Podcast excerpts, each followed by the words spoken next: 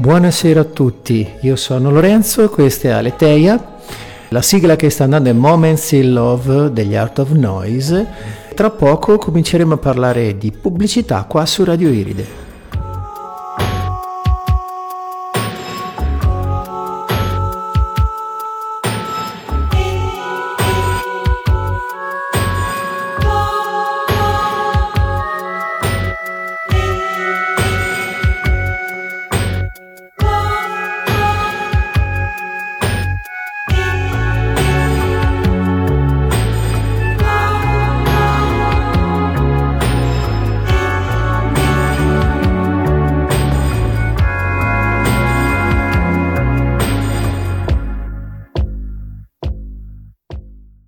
Eccoci qua, buonasera a tutti, sono qui con Paolo Muccio. Buonasera, buonasera Lorenzo. Bene, allora, siamo qui a parlare di pubblicità. La pubblicità è un argomento che io sento molto molto attuale e quindi eh, per fare questo, come mio solito, mi sono documentato un pochino. Non tanto in verità perché eh, con Paolo, cioè io e Paolo ci siamo trovati perché? Perché entrambi andiamo avanti in maniera intuitiva. Cioè più o meno a grandi linee sappiamo di cosa parleremo, ma andiamo proprio 95% a braccio, per così dire.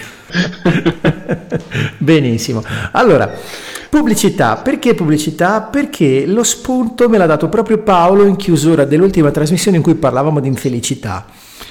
E, e perché? Perché spesso l'infelicità è dovuta alle aspettative insoddisfatte.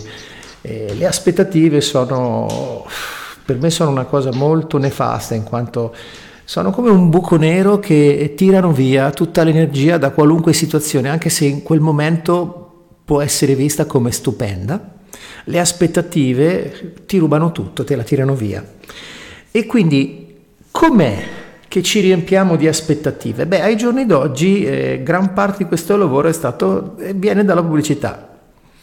Pubblicità intesa come advertising, detta l'inglese, cioè come eh, la vera e propria propaganda, la propaganda che ci istruisce, per così dire, dei bisogni. Quindi Innanzitutto propaganda, dove, dove, arriva la parola propaganda? Propaganda come etimo, etimo è il gerundio femminile di propagare.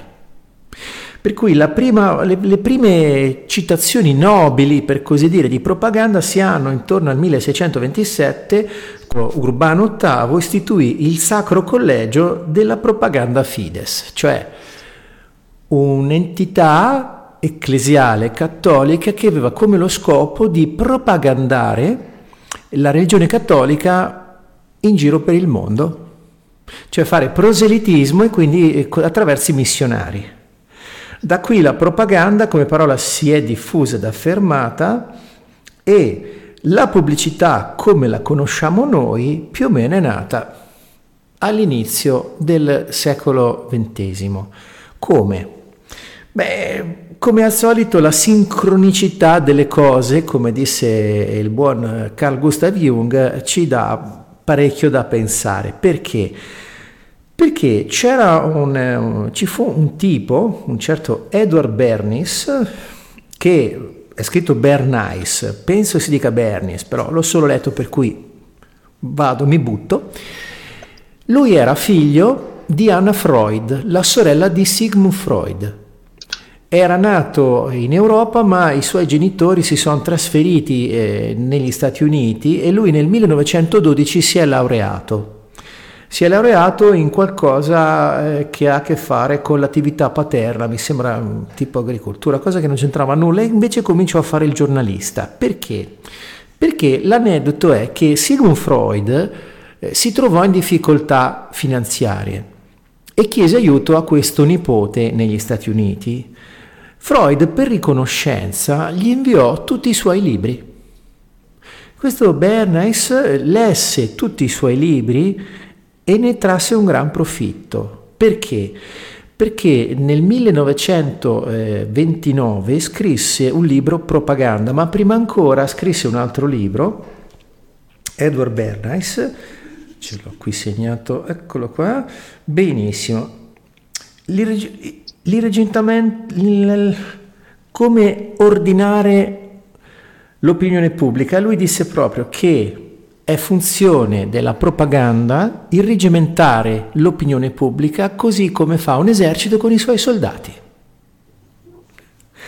Edward Bernays infatti fu il primo prototipo del, dello spin doctor, cioè lui fu uno dei primi spin doctor, ebbe un sacco di clienti, eh, lui proprio si interessò di, di, nella propaganda del 1929, parlava proprio di psicologia delle pubbliche relazioni e questo si allacciava anche con un altro famosissimo libro di Gustave Le Bon, Psicologia delle folle.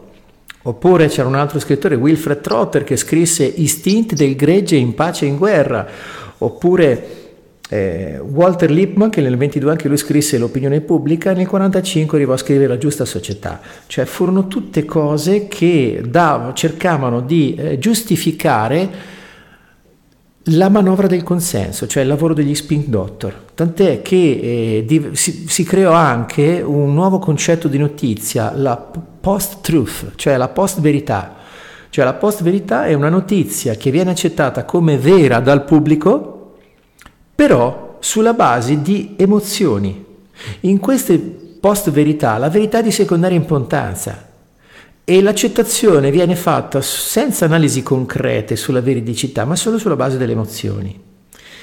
E quindi tutto questo eh, ci porta proprio all'ingegneria del consenso. Ma tanto per fare un esempio, cosa fece Bernays di così notevole? Beh, nel 1929 fece da consulente all'American Tobacco Company e eh, praticamente creò l'immagine della sigaretta come un mezzo di libertà, cioè lui assoldò delle donne che erano assimilabili alle suffragette, okay? quelle che volevano il suffragio anche per le donne perché a quell'epoca ancora le donne non votavano, e le fece eh, marciare in una, una manifestazione che fu chiamata Le fiaccole della libertà con la sigaretta in mano a fumare. Quindi attaccò il, il, il gesto del fumare ha un bisogno di libertà.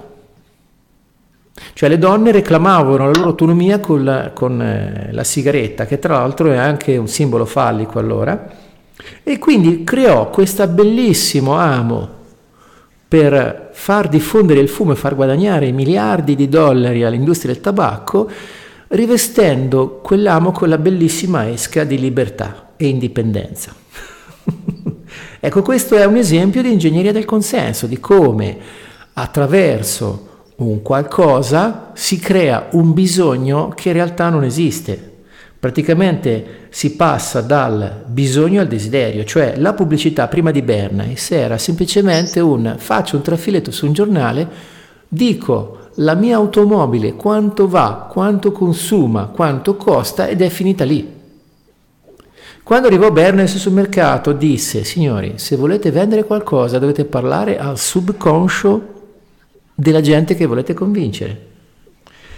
E da qui nacque tutto il discorso della pubblicità che conosciamo attualmente. Allora, Bernays fece, ebbe anche come clienti la Procter Gamble, la General Motors, addirittura il presidente Eisenhower. E eh, Edward Bernays eh, fece una tale propaganda a favore della United Fruit Company nel 1953 che portò, la United Fruit Company adesso si chiama Chiquita, portò un golpe nel Guatemala perché il presidente di allora del Guatemala voleva nazionalizzare l'industria della frutta.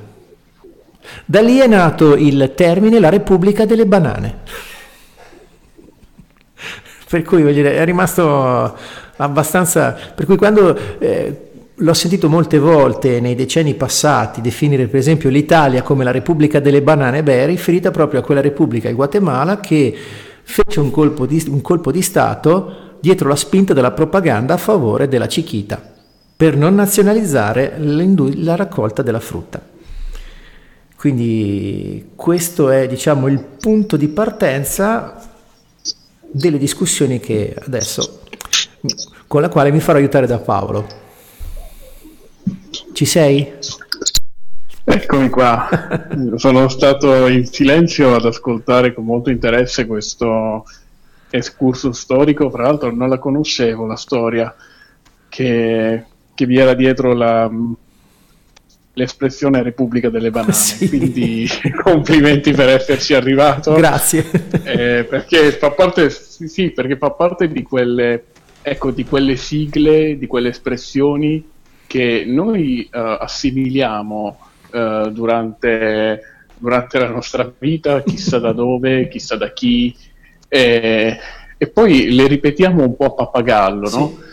E di fatti eh, è proprio la, la, ripetizione a pappagallo, secondo me, il, il punto forte della, della, pubblicità odierna. Sì, sì, come, sì, hai detto tu, uh, come hai detto tu prima, uh, si puntava a una maniera di presentare il prodotto molto più oggettiva, cioè questo ti dico cosa fa e a che serve, poi se lo vuoi te lo prendi, se no io passo ad altro. Cioè, certo.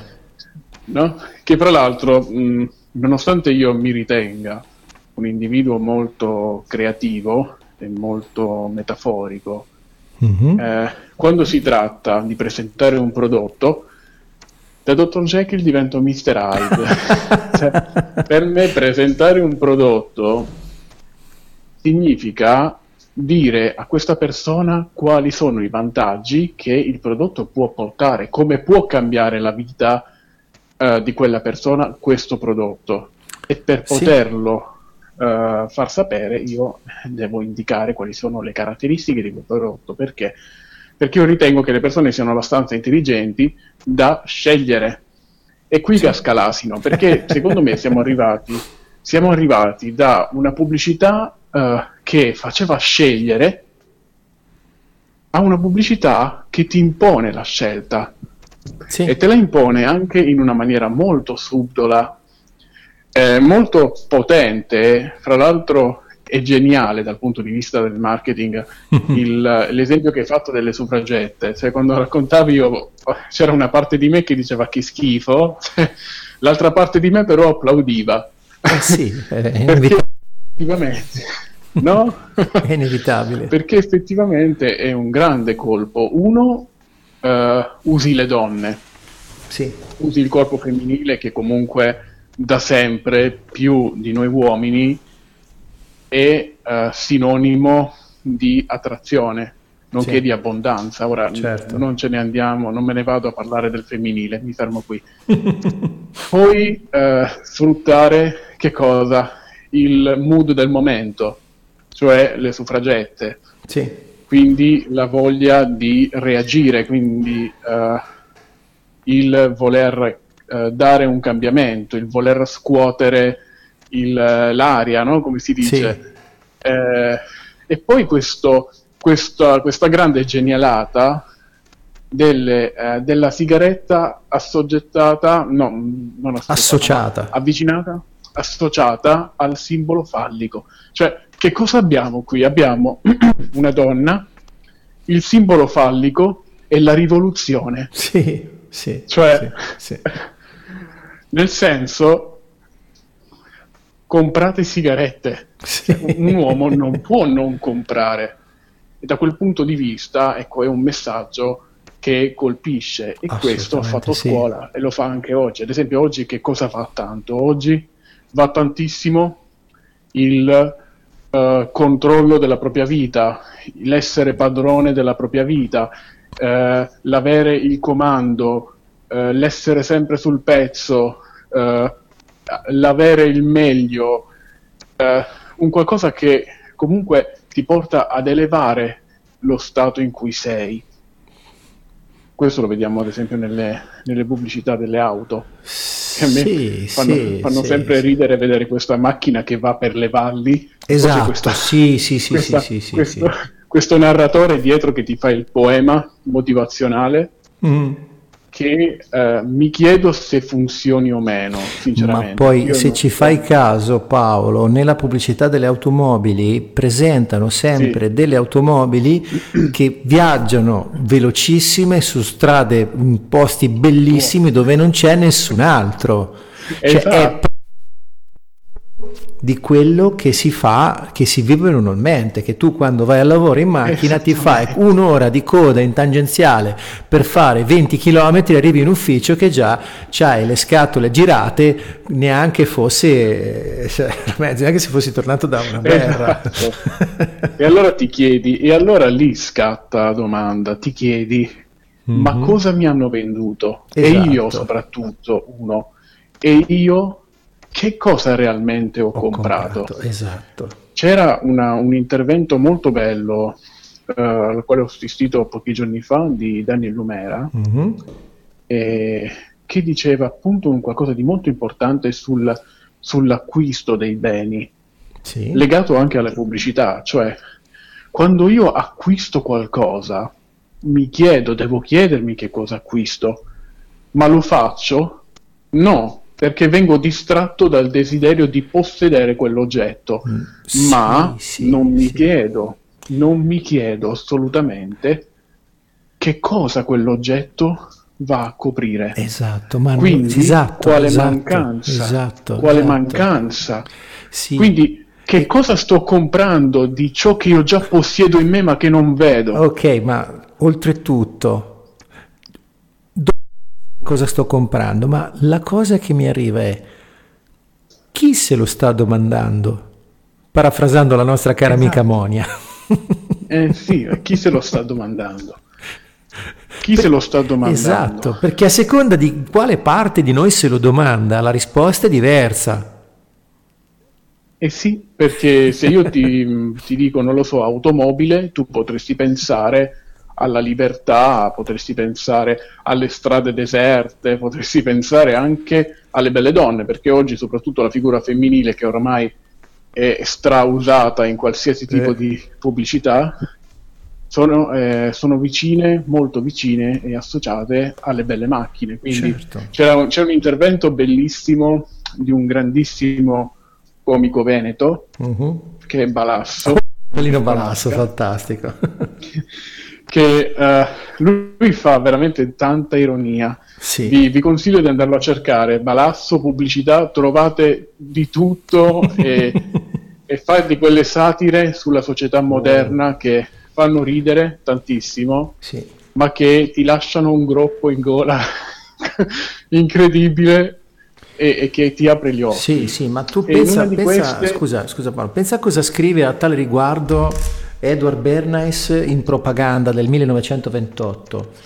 Dimmi. Lui scrive questo, è Dici. proprio perché in preda a forze inconsce gli esseri umani vanno controllati, come un gregge di pecore va guidato. Alle minoranze più intelligenti spetta il compito di fare proselitismo e indirizzare le masse indisciplinate e ah. irrazionali, una sorta di compito morale degli eletti, Solo così si può coniugare l'interesse individuale que- con quello collettivo per favorire lo sviluppo e il benessere dell'America. Oh. 1928. Wow. Ed era il 1928. Sì, sì, sì, l'anno prima per della grande crisi che ridusse, che ridusse eh, tantissimi americani sul lastrico. Eh sì, eh sì. Tra l'altro era anche più o meno il periodo della del proibizionismo, quindi sì. c'era, l'ascesa di Hitler eh, in Germania. Esatto. Infatti Goebbels quindi... era un grande fan di Bernays. Eh, guarda caso. Guarda no? caso. E Goebbels si, vanta... sì, sì. Goebbels si vantava di poter convincere i tedeschi a fare qualunque cosa. E lui era il ministro della propaganda di Hitler, quindi. Eh, sì. Sì, questa cosa eh, c'è sempre stata, poi Hitler è sempre stato vicino al mondo olistico, eh, in qualche modo, ci sono tante Più storie. Olistico direi esoterico. Esoterico. Per me è tutto, è sì, tutto sì, rinchiuso. Ah, ma nel particolare perché... esoterico, per esempio, il simbolo dell'SS eh, sono due rune eh, che si chiamano Sovelu, per come sono fatte, che sono simboli di grande potere, sì. per esempio. Fra l'altro, non so se sto per bestemmiare, in questo caso perdonami, ma il logo del nazismo, dello Stato nazista, ecco, è molto simile sì, a un altro logo. che viene da- dal Tibet, sì. Quel- quell'altro logo ha una piccola differenza di orientamento e significa la ruota del- delle vite, del Dharma. Per cui il, Esatto. il simbolo che assomiglia alla svastica che troviamo nei, nei buddisti è un simbolo del Dharma, cioè del, del susseguirsi della, della ruota delle vite, per cui ha tutt'altro significato. Però anche lì io ci vedo la sincronicità perché come è nato il nazismo? Il nazismo è nato, il sostegno al nazismo più che altro è nato come eh, risposta della Germania alle condizioni capestro a cui è stata sottoposta dopo la prima Eh, guerra sì. Cioè, dopo la Quindi prima guerra mondiale, volta- sì, la Germania è stata ridotta proprio in povertà assoluta, c'erano banconote da miliardi di marchi in giro. A un certo punto hanno fatto repulisti, ha cominciato a stampare le loro banconote, sono risaliti e sono arrivati a fare tutto Certo. quello che hanno combinato, tirando fuori una potenza economica e industriale davvero notevole. confermando, confermando la verità eh, universale che la vittima è destinata poi a diventare carnefice. Esatto, esatto, esatto. Sì, sì, sì, sì, sì. E poi anche lì ci sono i precedenti perché durante la guerra franco-prussiana la Prussia prese il controllo della Germania per eh, tipo un 15-20 anni. Alla fine eh, spadroneggiavano così tanto in Francia che si stancarono loro stessi e dissero pagateci che ce ne Certo. andiamo. E i soldi per pagare i prussiani, i francesi, li presero in prestito dal Rothschild di Francia, che a quel punto con quella cosa lì ottenne di gestire la fiscalità del Regno di Francia, per cui dal- da- dopo di allora, dopo aver prestato tutti questi miliardi per pagare i danni di guerra ai prussiani, eh, Rothschild prese in gestione anche le obbligazioni del Regno di Francia, per cui il re di Francia metteva un'obbligazione da 100 franchi, lui la comprava a 90 e la rivendeva a 95. Cioè praticamente eh, la, propaga- la propaganda ha via via ampliato la sua ragnatela, il suo utilizzo. Inizio era la Chiesa che utilizzava la propaganda per fare proseliti in America del Sud, Sì. nelle terre colonizzate. Dopodiché è diventato un mezzo per attirare gli stati nella ragnatela del, del governo, del governo, del governo finanziario. Per esempio, Io su una- questa cosa ci vedo, ci vedo veramente un'azione molto molto semplice che Ah, sì, oggi noi la rivediamo anche nei social sì, tranquillamente. Per noi, io vedo spesso che si parla tanto di qualità, no? Mhm. Ma quello che io vedo è che la nostra società, soprattutto quella occidentale, Mhm. che è un po' il, il- il maschio della coppia, la femmina e la società orientale. Quindi gli orientali generalmente più spirituali, mentre gli occidentali più orientati verso al denaro, anche se oggi le due cose, per grazia di Dio, si stanno fondendo, stanno, insegna- stanno insegnando ed apprendendo. Però ancora vedo per larghe linee che la qualità in Occidente è spesso scambiata per la quantità, ossia Oh, sì. più, più persone sono eh, vicine a quel servizio o eh, vicine a quella pubblicità o vicine a quella moda, più quella moda, quel servizio, quel social, quella pubblicità, quello che vuoi ha eh, potere, ha Sì, importanza Sì, sì, ci vanno tutti, è come quel locale che diventa in non perché offre un, un servizio, ma perché ci va tot gente. Sì, Quindi sì, più persone, Sì. Ma infatti, quindi eh, io ci vedo molto certo, la certo. presenza della propaganda. Guarda, intanto mentre parlavi ho trovato l'etimo di qualità, ma ci sta proprio a pennello il- l'inizio del primo capitolo di propaganda di Bernays nel 1928 dove dice, il titolo è Dare forma al caos. La manipolazione consapevole e intelligente delle abitudini e delle opinioni organizzate delle masse è un elemento fondamentale della società democratica. Coloro che manovrano questo impercettibile meccanismo della società costituiscono il governo invisibile, l'autentico potere dominante del nostro paese. Uomini di cui non abbiamo mai sentito parlare governano i nostri corpi, modellano le nostre menti, foggiano i nostri gusti, suggeriscono le nostre idee.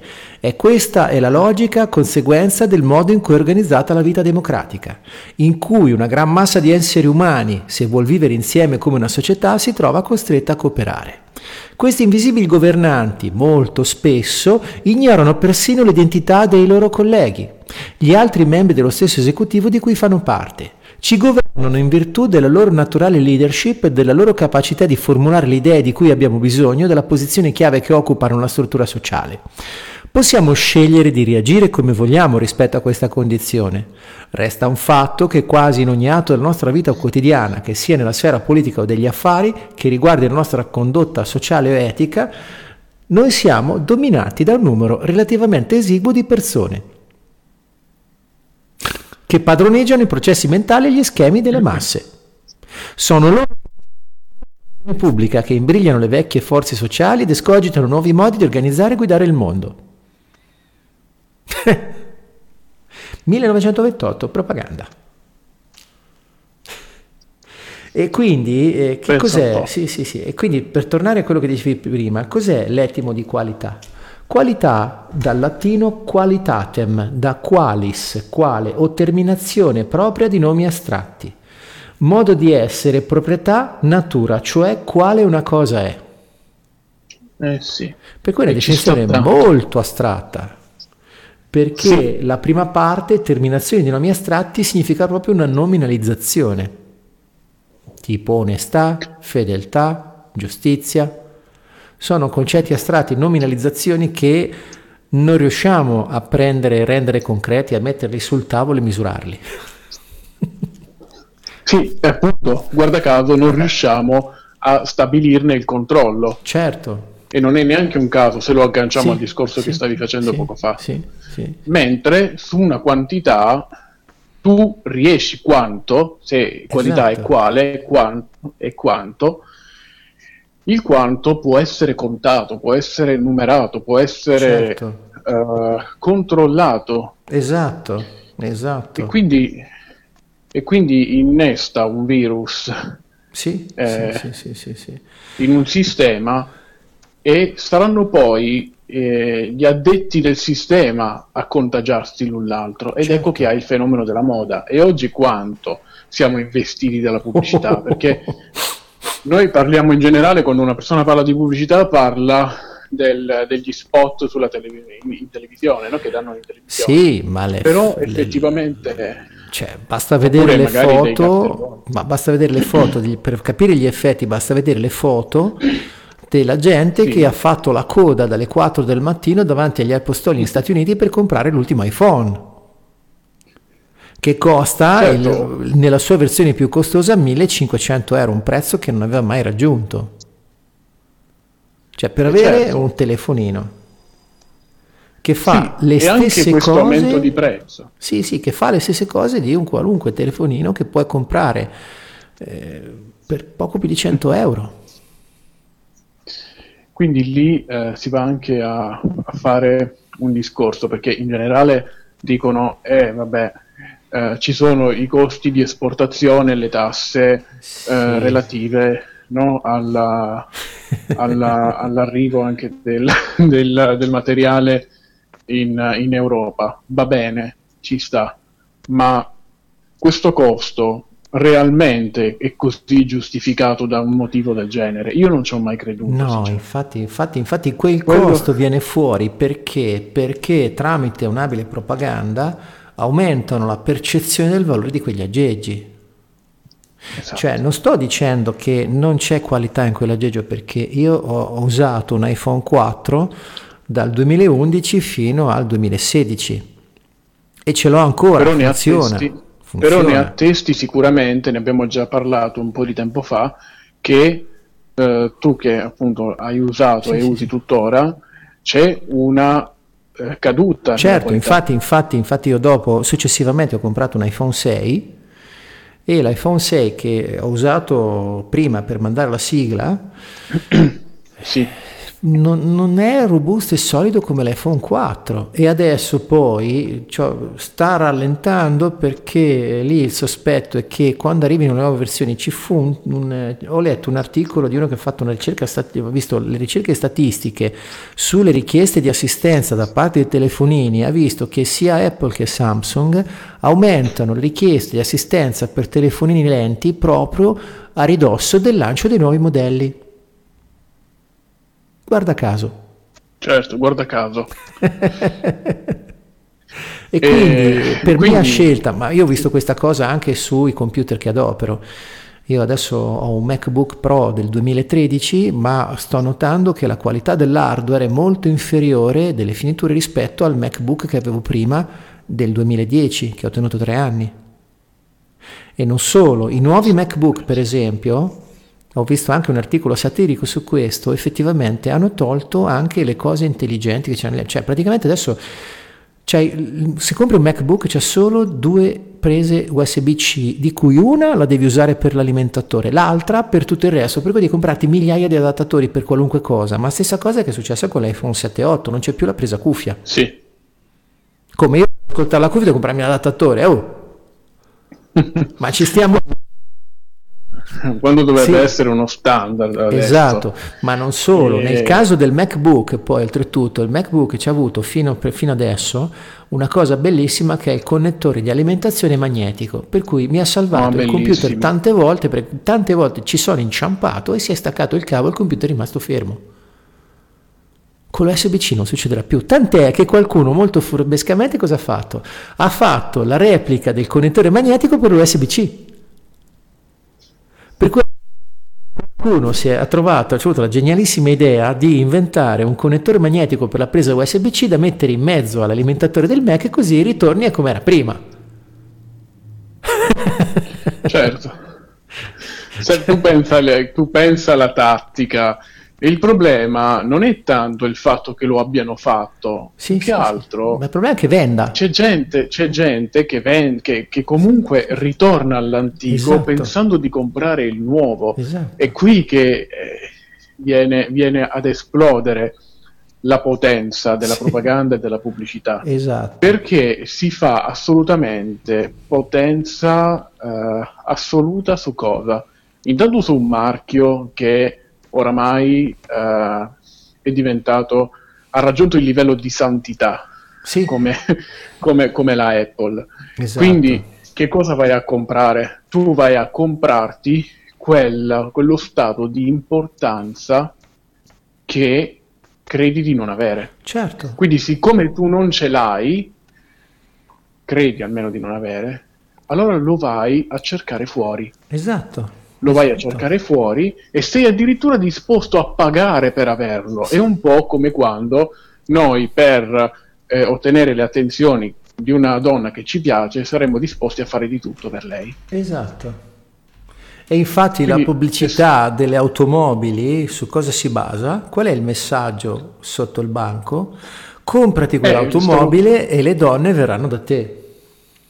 Eh sì, chiudendo infatti il discorso di prima relativo a Balasso, eh, fa questo piccolo excursus sul rapporto fra il valore dell'automobile e la bellezza della, della donna sì. e comincia a dire uh, auto da tot, uh, hai, hai, vicino un figone e, e, auto da tot arrivando a, all'ultimo scalino. Sì, sì, sì, eh, tipo c'è la foto di una donna anziana e tu giovane che sei alla guida. cioè nel senso, l'auto che, che hai eh, si specchia nella donna che possiedi. Esatto. Cioè, c'è, c'è, c'è, poi, fra l'altro, si dà sempre questa, questa visione ecco, della donna come un oggetto da possedere. Sì, e sì, siamo ancora lì a questo maschile che esatto, opprime esatto. il femminile. E non solo, così si dà anche, passa anche l'idea che le donne arrivano non perché trovano un uomo interessante, ma perché sono attratte da quello che ha. Esatto, eh. è questa l'idea che passa. Sì, Quindi proprio... c'è, c'è, un'ulteriore propaganda ne, che, che, si annida nel sottosuolo che è pericolosa, sì. che non fa altro che dar da mangiare alla famosissima battaglia dei sessi, fa eh, dà da mangiare, a, come hai detto tu prima, ai vari luoghi comuni relativi alla donna, al rapporto uomo-donna, squalifica tra l'altro l'immagine della donna sì.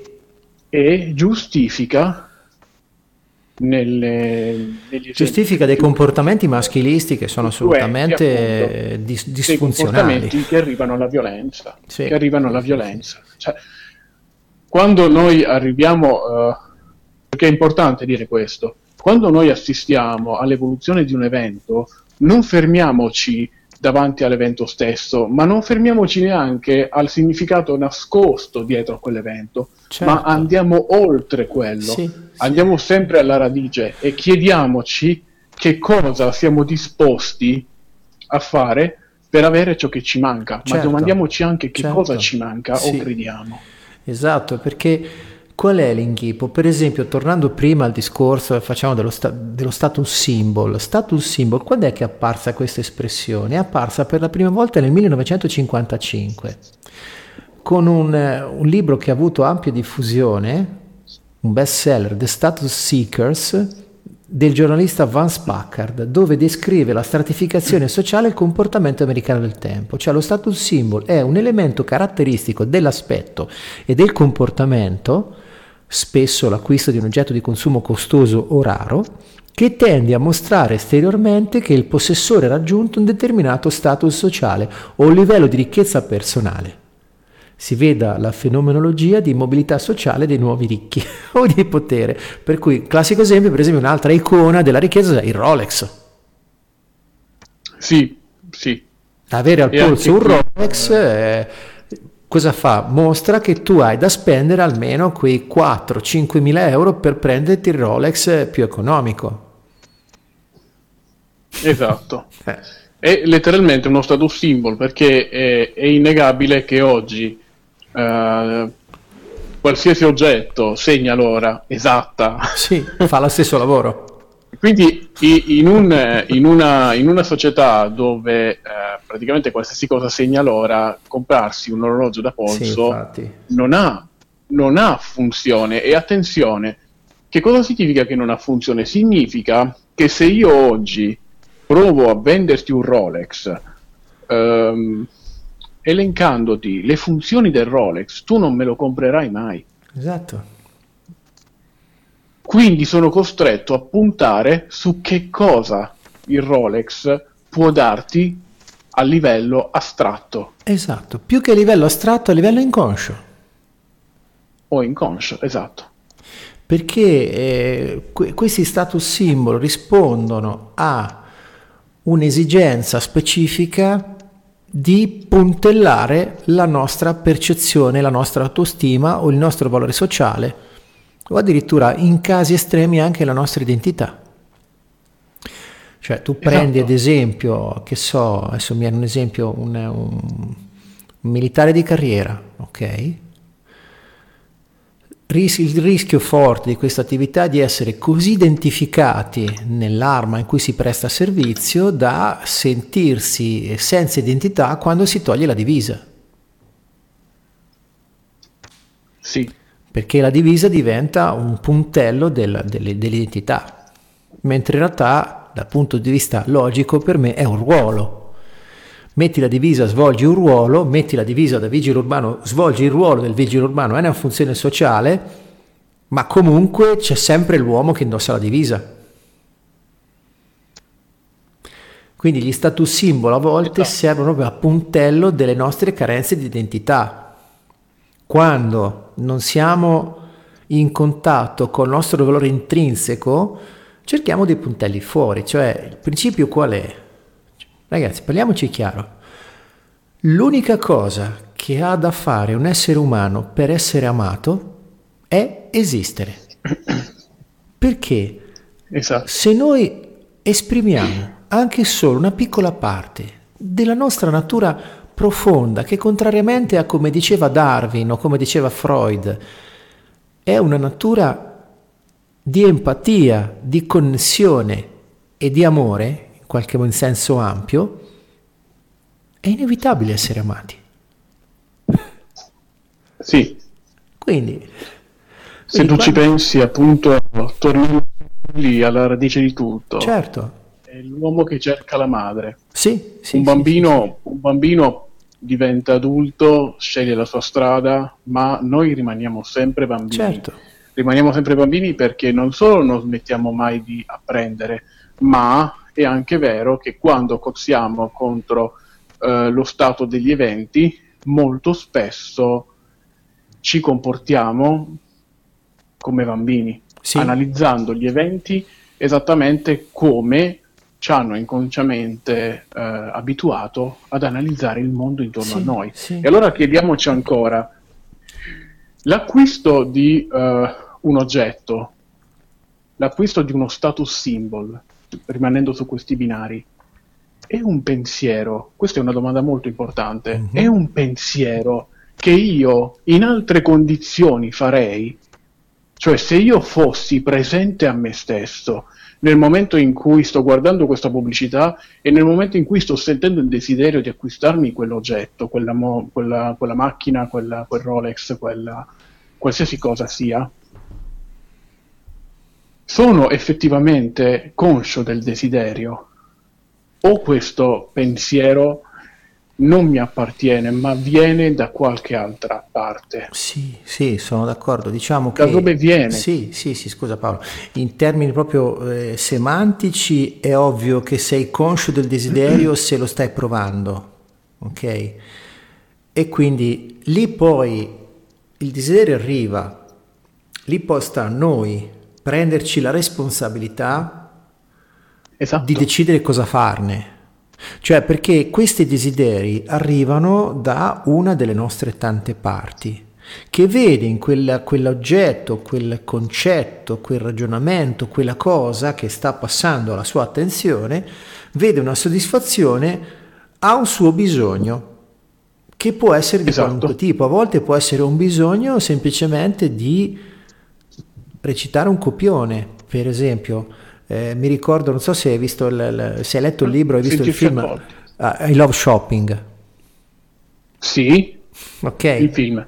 Il film, esatto, io- film. sì, sì, ho visto il film anch'io, eh, non l'ho visto tutto perché l'ho trovato abbastanza noioso dopo un po', però vedevo proprio, c'era questa narra- voce narrante che proprio raccontava il meccanismo psicologico di questa donna che comprava compulsivamente cose che non avrebbe mai neanche indossato per riempire il vuoto della sua vita.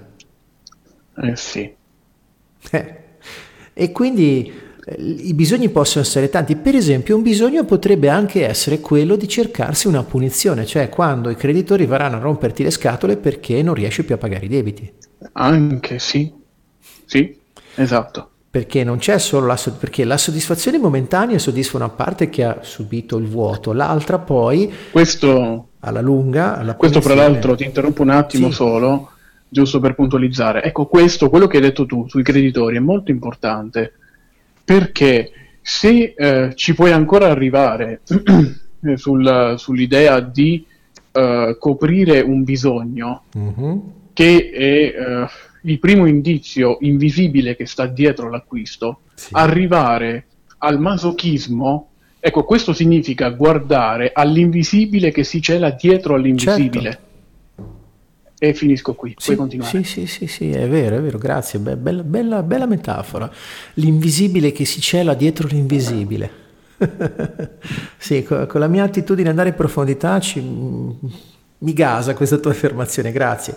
E quindi l'inghippo qual è? Che continuamente la pubblicità si aggancia alle nostre parti, per cui a seconda di quello che vogliono vendere c'è dietro uno studio psicologico Sì, per andare a sollecitare quelle parti che eventualmente sono sensibili alla soddisfazione di quel bisogno. Per cui nella Sì. pubblicità non si presenta una cosa oggettiva, ma si presenta una cosa immaginifica, soggettiva e Eh, che sì. parla direttamente alle nostre parti che hanno bisogno Parla di ai nostri qualcosa. bambini feriti. Sì, sì, ai nostri bambini parla feriti. direttamente alle nostre parti bambine che vogliono Sì. essere soddisfatte. Esatto. Perché il bambino, è, il bambino in generale, quando vuole qualcosa, lo chiede alla mamma. Se la mamma dice di no, il bambino insiste e Certo. magari eh, comincia a gridare, comincia sì, sì, sì, uh, no? a sbraitare. Oh, ecco, ca- la pubblicità gioca molto eh, su questo. Esatto.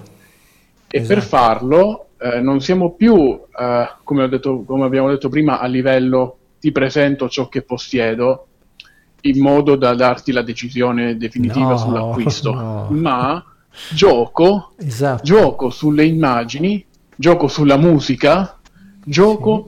Sugli odori, gioco sui colori, certo. gioco con i tuoi cinque sensi. Sì, sì, sì, sì, sì, sì, sì, sì, sì.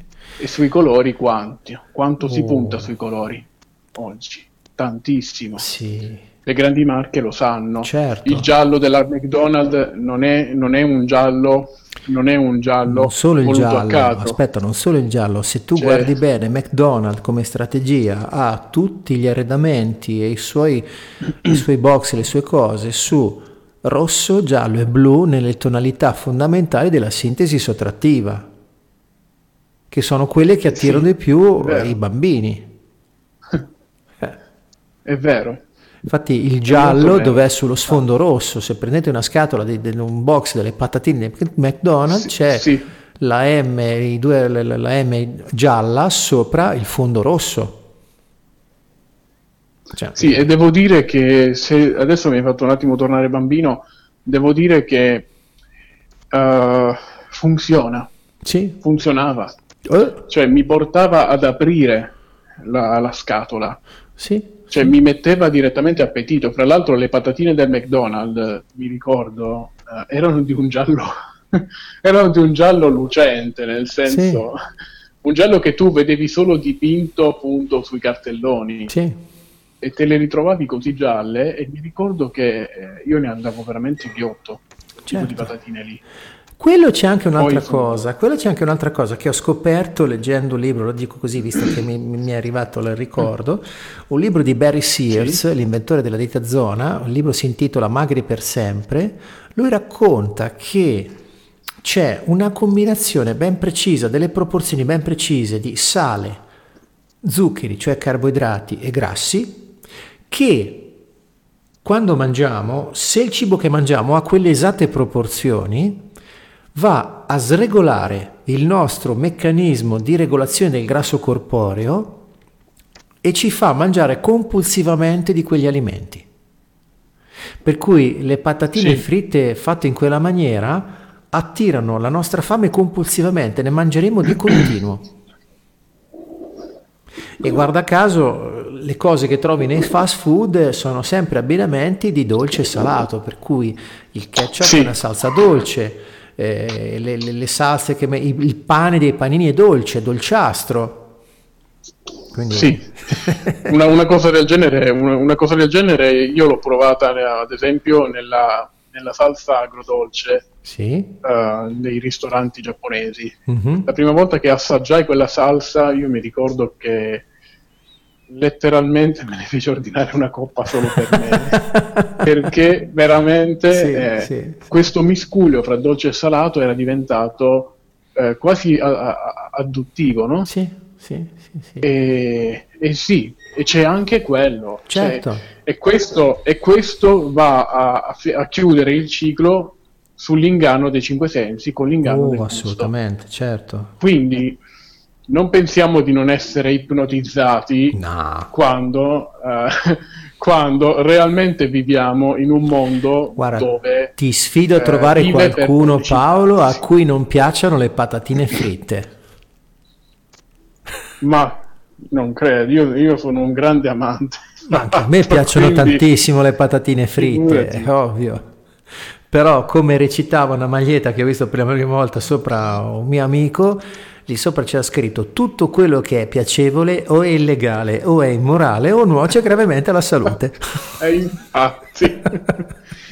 sì, eh, noi di cibo spazzatura ne ingurgitiamo veramente tanto e il bello è che a volte lo sappiamo anche, ma a, a sfondi per questa volta passi, la prossima Esatto, no. esatto, eh, esatto. Continuiamo a mangiare. Io stesso, eh, anche ultimamente, devo dire, mangio al suon di chi se ne frega e, e ne sono cosciente. Eppur essendone cosciente, continuo. quindi bisogna... Ti capisco bisogna... benissimo, amico mio, perché Mai... è il gioco delle nostre parti. Esatto, perché non sei tu. Sono non sei tu, parti, ma sei sì, tu sì, allo stesso sì, tempo. E... Ma sei tu allo stesso tempo. Esatto. Così come, come certo, così come il cibo spazzatura va a rispondere a delle esigenze di nostre parti che hanno bisogno di consolarsi con quel sapore, con l'ottundimento, l'ottenebramento della pancia piena, della digestione in corso, sì. che è molto vicino al senso di, di, soddisfazione che non ricordiamo consapevolmente, ma che proviamo appena nati, quando veniamo allattati. Eh sì. Che il bambino Infatti, dopo che ha mangiato va in quello stato di beato rincoglionimento per cui sta lì e si gode la sensazione della pancia piena. Sì, è quello. La sensazione della pancia piena. Sì, sì, e anche questo. Cioè, noi che cosa andiamo, uh, che cosa andiamo a coprire? Non solo adesso per il cibo, ma mm, certo. tornando proprio alla pubblicità, esatto. Quale, quale, quale senso noi andiamo, secondo quale senso noi andiamo a rapportarci con la pubblicità? Cioè, il bisogno, cioè quella, co- quella cosa a me sì, serve, sì, sì, sì o no? Se non mi serve, non la compro. Esatto. Se mi serve, so che so io che esatto. mi serve. E in quel momento salterà su una nostra parte bambina che dirà speciale che potessi pre- mai vedere la volta me la prendi là. Quindi, ecco, quindi bisogna, bisogna, effettivamente, per me, uh, se, se, io, eh, io sono molto concreto negli acquisti, devo dire, uh-huh. uh, starei ore nei musei, sì. ma uh, quando si tratta di acquisti io sono molto schietto. Uh-huh. Mi serve, lo compro, non mi serve, non lo compro. Uh-huh.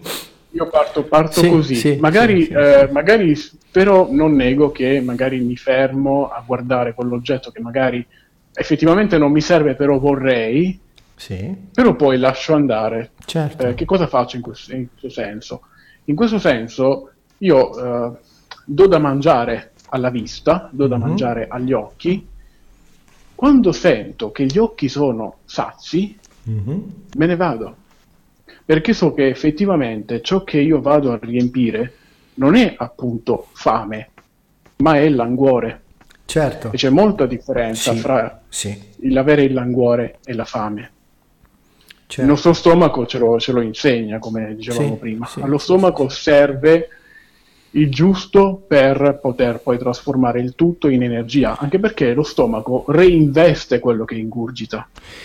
Eh, sì, in un certo senso. Sì, in no? un certo senso. La, la, la, cosa è leggermente più complessa perché lo stomaco che fa? Lo stomaco ci trasmette la sensazione di pancia piena, ok? Però lo stomaco, il suo compito è solamente quello di sminuzzare con gli acidi i cibi già masticati, per cui dallo stomaco esce una poltiglia che poi passa all'intestino e lì è l'intestino che assorbe i nutrimenti, li elabora con i batteri e produce delle sostanze che poi entrano in circolo attraverso i vili intestinali e vanno poi in giro per il corpo a essere ulteriormente trasformate o utilizzate. Quindi lo stomaco ci trasmette la sensazione di pancia piena e quello contribuisce già alla prima sazietà.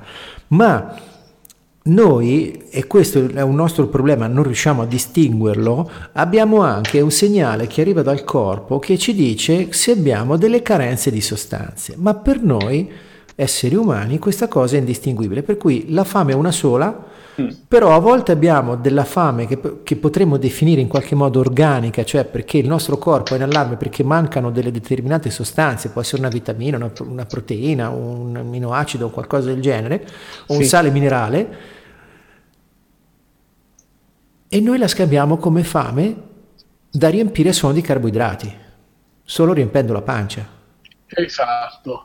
Esatto, e questa e... è una cosa molto molto sì, importante. Questa, questa è una cosa Perché che, noi generalizziamo. Sì, esatto. Purtroppo per la peculiarità del nostro sistema cognitivo siamo così distaccati dalle sensazioni, dalle percezioni del corpo che non siamo in grado di interpretare i vari tipi di fame, mentre per esempio è facile esatto. osservare animali che mangiano delle cose piuttosto che delle altre perché hanno chiara la percezione di che cosa eh, hanno sì. bisogno.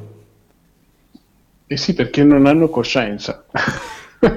sì, più che non hanno coscienza, Credo, no? non, hanno, non hanno qualcosa che gli blocca quelle informazioni preziose che arrivano dal loro strato biologico. Eh, secondo te potrebbe essere la coscienza un blocco? Più che, coscienza, me... più che coscienza direi l'ego. Ok, sì, per me è presenza di mente. sì, sì, sì, è... certo. Siamo là, siamo là, siamo, sì. stiamo solo usando termini diversi. Sì, perché la coscienza, cosa... la coscienza come, come, come, significato generico viene detto come qualcosa di buono, per cui se hai coscienza fai le cose giuste, mentre se sei egoista non fai le cose giuste. Quindi, eh, allora la coscienza per me è quel qualcosa che ti riconnette anche a te stesso, nel tuo strato più profondo, per cui la coscienza per me, nel mio significato, nella mia realtà, è quel mhm. qualcosa mm-hmm. che aiuta a connetterti alle tue parti più eh, intime e profonde e quindi a trovare la tua verità. Mentre l'ego invece maschera tutto. Mm. Segue altri fini, altri scopi, ha le, sue, ha le maschere da soddisfare perché hanno delle, dei, dei traumi dietro, delle ferite, per cui l'ego, il suo scopo è sconnetterti da quello che hai dentro. Cioè un classico esempio Quando... è il fanatismo, no? Il fanatismo cos'è? È qualcuno che ha puntellato un aspetto fondamentale della sua identità con un'idea in modo così profondo sì. che anche solo sentire qualcun altro che mette in crisi quella cosa che crede va a reazione. Beh, oggi li chiamano fanboy o fangirl, no? Nel campo videoludico, ad ah. esempio, questa cosa è molto presente mm-hmm. uh, con, uh, con, le varie saghe videoludiche, ma io credo che esiste da sempre certo. perché uh, la mia generazione è cresciuta um, con la Battle War fra Nintendo e Sega, no? Quindi o avevi, o avevi il NES, no? il, il, il, primo Nintendo 8 bit, o il Super Nintendo. Certo. E quindi se tu eh, quindi passavi dagli 8 ai 16 bit, non passavi dal NES al Mega Drive, ma passavi dal NES allo SNES, cioè dal Nintendo al Super Nintendo. se, tu invece, se tu invece avevi, uh, adesso non mi ricordo come si chiama, il, eh, il, la console 8 bit di Sega, poi passavi al Mega Drive sì, e sì, come sì, console portatile non avevi il Game Boy ma avevi il Game Gear cioè questa storia questa storia oggi diciamo che dal lato delle console uh, è diventata ulteriormente più pesante mm-hmm. perché? perché se negli anni 90 il discorso era più incentrato sul materiale ludico, quindi sì. uh, se a me piace Sonic lo trovo su Sega, se a me piace Mario lo trovo sul, sul Nintendo, oggi si è passati dal lato software, mm-hmm. quindi c'era, c'era una sorta di fanatismo ancora sano allora, perché comunque uno guardava il parco titoli e decideva conquistare.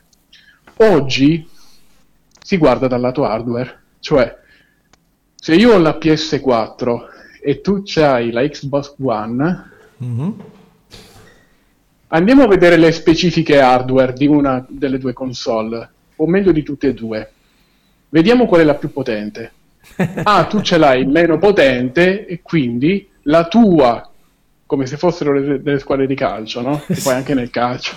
Ah, vabbè. Dopo, dopo, quando dici più potente, lì si innescano altre cose, per cui... Certo, perché, perché, io vedo molto macismo anche in questo. Certo, diventa fatto, una gara chi ce l'ha più grosso, parliamoci chiaro. Eh, cioè, esatto, io non volevo fare quella battuta lì. Quindi... Eh vabbè, lo fa. Però eh, veramente ci si rende conto di quanto poi le imprese videoludiche eh, di oggi sì, sì, sì, sì, ma questo, questo, questo. Sulla, sulla pubblicità, non certo. più sulle esclusive quindi vale la pena avere questo o quell'altro gioco? No, sulle esclusive non si punta più, tanto oggi le case di produzione dei, dei giochi producono sia per una casa certo, sia per certo. un'altra. Quindi certo. che cosa andiamo a vendere? Vendiamo la massa muscolare della nostra macchina. Sì, vendiamo più che altro, eh, lì, anche lì vendiamo un'idea. Vediamo un concetto. Per esempio, eh, mio padre mi raccontava, sì, mio padre per esempio mi raccontava che da, da ragazzo c'era chi aveva la Vespa e chi aveva la Lambretta. Erano proprio due fazioni ah, sì. separate. Eh sì. Sì. Per esempio, un altro mito, un'altra icona, eh, per esempio, è la moto Harley Davidson. Sì, le moto Harley, Davidson, le moto sì, sì. Davidson hanno una caratteristica meccanica, hanno un bicilindrico V di 45 gradi, che è un'accordatura, ne parlavamo ieri in privato, che produce terribili armoniche dispari perché sono schemme, cioè il rumore della Harley Davidson è chiamato potato potato ed è anche brevettato perché se tu cominci a fare potato potato potato potato potato potato potato potato potato potato potato potato potato potato potato è il rumore della Harley Davidson. Sì, è vero. Questo è questo ok. La fortuna di averne una. Piace o non piace, però il motore messo così diventa un generatore di vibrazioni. Tant'è che nel, per, sì. farlo, per, tentare di recuperare un po' le cose non hanno fatto altro che aggiungere contralberi di bilanciamento per ridurre eh, le armoniche che vibrano che ti smontano la moto. Ok, infatti un'altra sì. icona della motociclismo, la BMW per esempio, ha un V piatto, cioè ha un boxer perché lì l'angolo fra i cilindri è di 180 gradi, per cui i due cilindri ruotando in contrapposizione invece le vibrazioni tendono ad annullarle col vantaggio di Qui essere... Stiamo... Sì, sì, sì. Qui stiamo approfondendo, stiamo approfondendo ecco, eh, l'ipnosi attraverso l'udito. Esatto, per cui c'è, c'è, chi, c'è, chi, Io non ho avuto mai né un Harley Davidson né una BMW, per cui ho avuto eh, sì. maggior parte moto Yamaha, e, e quindi, per cui parlo fuori dal quello che vedo è che ci sono sfilze di motociclisti che idolatrano quelle moto. Sì. E i più fanatici, cioè, capisci? Invece mi è capitato di frequentare a Torino un, il Ducati Motor Club che mi hanno accettato sì. amichevolmente anche se andavo lì con una Yamaha. Era un bel ambiente, un bel club di gente che condivideva la passione per andare in giro a due ruote e non si faceva problemi, ecco. di, problemi di, di, moto. Quella, quell'ambiente ecco, questa è una visione più armonica. Sì, sì, sì. Perché è una visione più certo. armonica, perché non è escludente, non, non, si parla di fanatismo. Sì, sì. È, come se, è, ricordo... come se, io ti togliessi l'amicizia perché ti piaccio, a te piacciono le lasagne, a me piacciono gli spaghetti. Che, che senso ha? Beh, all'inizio Facebook, mi ricordo, ti ricordi gli inizi di Facebook, ma neanche tanto. Vagamente, perché, perché non ci sono entrato su. Nel 2006 che c'erano quei gruppi, eh, c'erano dei gruppi all'inizio, tutti quelli che amano Nutella, tutti sì, quelli che amano le nocciole, esatto. tutti quelli che c'era un trionfo di tutti quelli che era solo così, era, non so se, se era però già così può essere... Eh, l'unica, l'unica, maniera che ti... Che vabbè, ma quella può, essere, una, quella può essere... Se, la prendi come divertissement, come divertimento, come cosa ludica, va bene così, perché ti trovi perché ti piace qualcosa. Quello che invece ma trovo disarmonico... Ludico, no. Quello che trovo disarmonico è proprio quello che nasce contro. Cioè il, sì, il gruppo di quelli che odiano quella cosa, no? Pensa se ci fosse il, il gruppo di quelli che odiano la cioccolata che eh, senso ha? Avrebbero molti nemici. sì, no, secondo me... pochi iscritti. Sì, esatto, secondo me non, non, riesce a stare in piedi un gruppo del genere. Infatti. Però sì, perché qual è il, uh, il, focus? Il focus uh, è legato non tanto a valorizzare il, il brand o, certo. o, la, o, ciò, o ciò per cui hanno speso di... dei soldi, ma dare in testa agli altri. Sì, e, sì. E, e, viene chiamata la teoria del telepass. Non so se la conosci. No, non la conosco, eh. dimmi pure. Allora, la teoria del telepass è una cosa molto divertente. Facciamo finta uh, che io mh, mm, faccio la parte dello sfigato, dai. Sì. Che tutte le mie parti interiori lo sappiano che sto solo recitando. Facciamo finta, no, perché sai con l'inconscio sì. funziona. Facciamo finta che io sono uh, al casello mm-hmm. e non ho la carta del telepass. Sì. Quindi sono in coda. Davanti a me ci sono altre persone che sono in coda come me. Uh-huh. Facciamo finta che in quel momento arrivi tu e hai la carta. Uh-huh. E quindi che cosa hai? Hai una corsia preferenziale. E quindi passi, passi senza fare la coda. Sì. Che cosa succede? Tu ti sentirai meglio, non tanto perché hai la carta, ma perché sei passato prima degli altri. Quindi avere quella carta ti ha donato qualcosa in più del passare prima degli altri, certo. cioè il sentirti figo e tornando, tornando al discorso di prima, avere o sentire di appartenere a un determinato status symbol perché passi prima degli altri. Mentre noi siamo tutti in coda, noi siamo gli sì. sfigati che stanno in coda. Questo Ora sì, facciamo, sì, finta, ecco, facciamo finta che arrivi un mago e faccia sparire le macchine che sono in coda mm-hmm. e prenda la tua macchina e te la riporti indietro e ti dice ok Lorenzo passa di nuovo col telepass puoi passare la domanda è questa ti sentiresti così figo in una condizione del genere? Guarda, per me questa cosa non si applica perché, perché la, per mia inclinazione la cosa che mi interessa quando viaggio è evitare di essere rallentato, per cui onestamente non mi può fregare di meno della figaggine che può allora, risultare da passare col telepass o no, mi interessa solo risparmiare tempo. ok, allora ad un te medio, chiedo così. ad un te medio. No, guarda, quello che dici è plausibile, per cui infatti, eh, come al solito, dipende da come noi ci dipingiamo la nostra realtà. Per cui quella cosa di cui hai parlato è un possibilissimo e molto diffuso schema di rappresentazione della realtà, faccio la coda all'uscita del casello col telepass.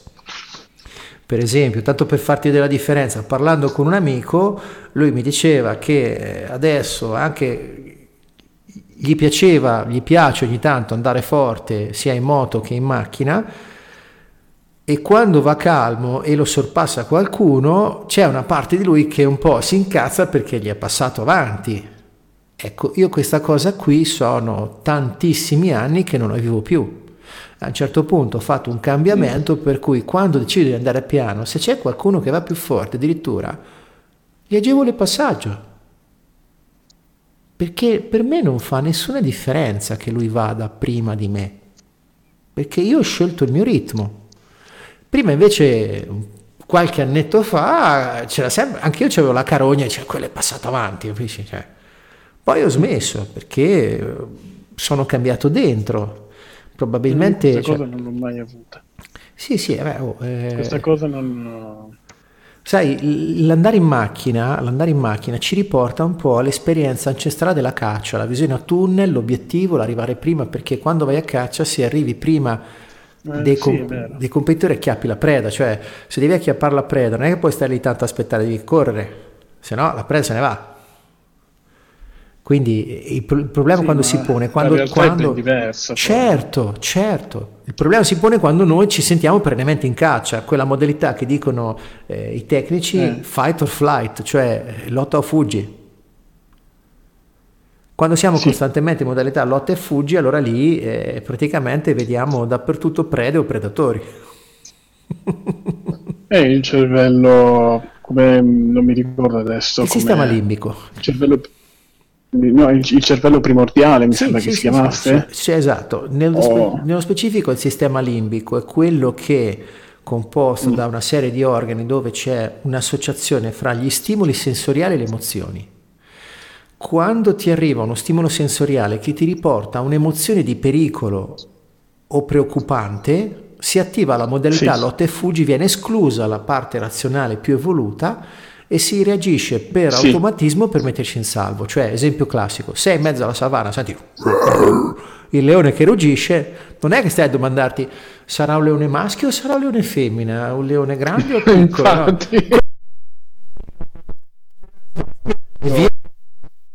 Credo, credo, che produrremo tanta adrenalina in quel esatto, esatto, l'adrenalina infatti è proprio la manifestazione dell'attivazione del modello del lotta e fuggi Eh sì, eh, cioè. solamente che prima era anche, era, era anche giustificabile certo, qualcosa del genere. Certo. Oggi, oggi, siamo purtroppo con questa modalità costantemente innestata esatto. davanti a delle situazioni di stress sì, sì, uh, sì, che sono figlie di eventi che avvengono solo nella nostra testa. esatto, esatto. Cioè, siamo, anche se siamo a riposo, fermi a fare cose che esatto. non Comunque abbiamo un pensiero, un tarlo che ci porta sempre in maniera egoica a stare in questa modalità lotta e fuggi vedendo pericoli dappertutto dove non ci sono. Eh sì. E la pubblicità gioca tantissimo esatto. su questa esatto. mente scimmia. Sì, sì, sì. sì la sì, mente sì. scimmia, era questo il termine che cercavo. Ah, sì, la, sì, mente, la mente scimmia. scimmia.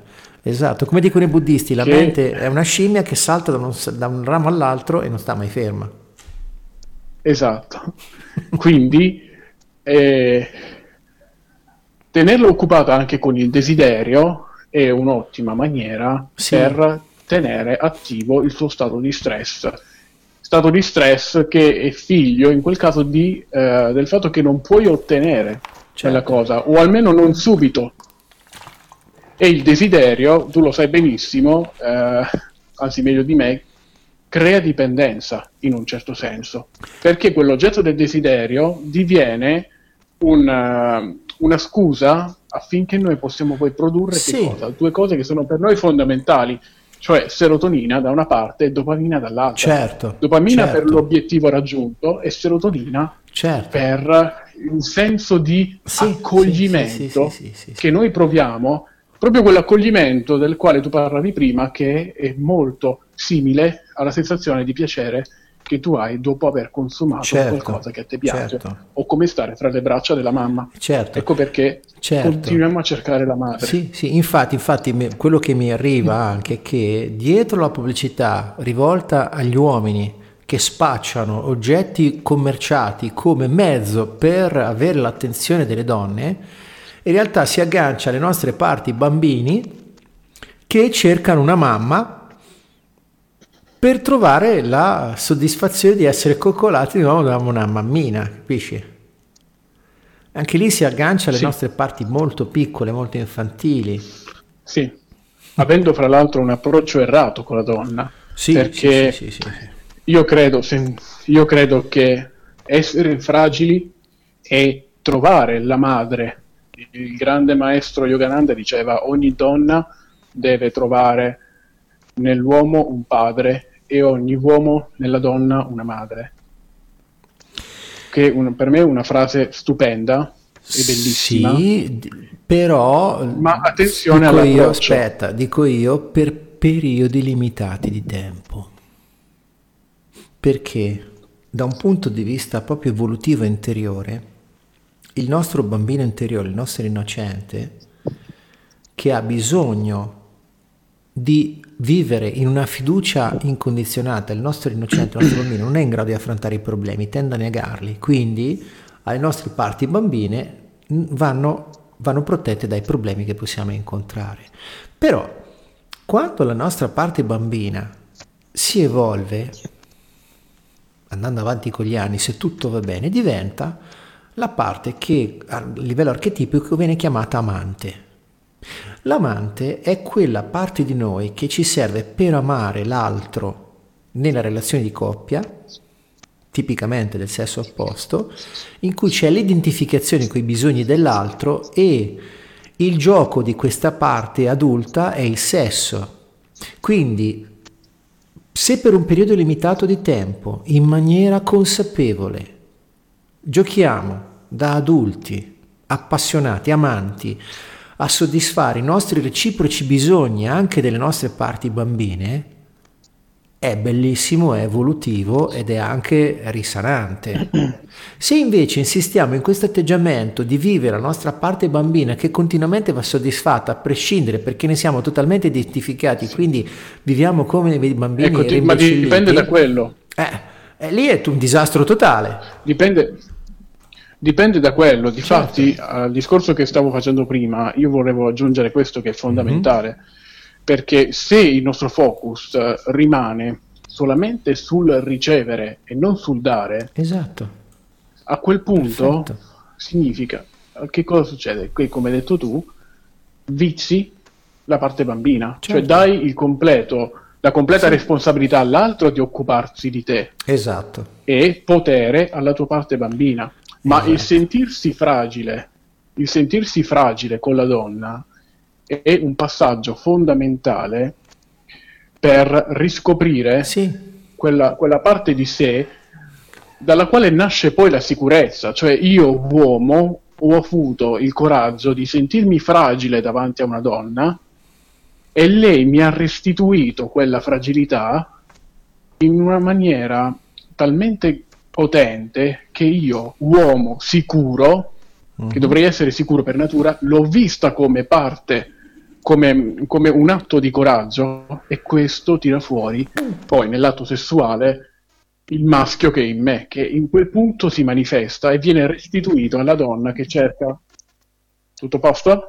sì, sì, tutto a posto. viene restituito alla donna che cerca che cosa? Che cerca sicurezza e Sì. il cerchio si chiude. Certo. La pubblicità invece usa il corpo femminile solamente in un modo, Sì, sì, sì, colui, sì, sì, co- sì, come colui che deve soddisfare.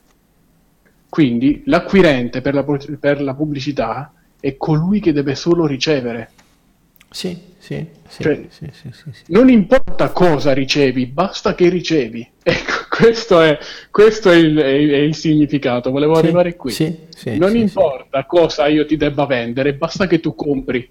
Poi non me ne frega di cosa, Sì, sì, sì, che, cosa che cosa ne fai. Sì, infatti, infatti la pubblicità è un'applicazione sterminata perché a seconda del, proge- del prodotto che vogliono commercializzare ricorrono a, a diversi stratagemmi comunicativi per agganciarsi a quelle parti che possono vedere soddisfatto dall'idea, dal concetto rappresentato, che a volte è completamente estraneo al prodotto, tipo l'origine di tutto Esatto. dalle sigarette, cioè la sigaretta come strumento di libertà in realtà ha portato alla dipendenza milioni di individui che, cioè, fumare la sigaretta dal mio punto di vista ha un effetto proprio deleterio perché io provo un grandissimo fastidio all'odore della- dei fumatori, cioè proprio mi dà fastidio.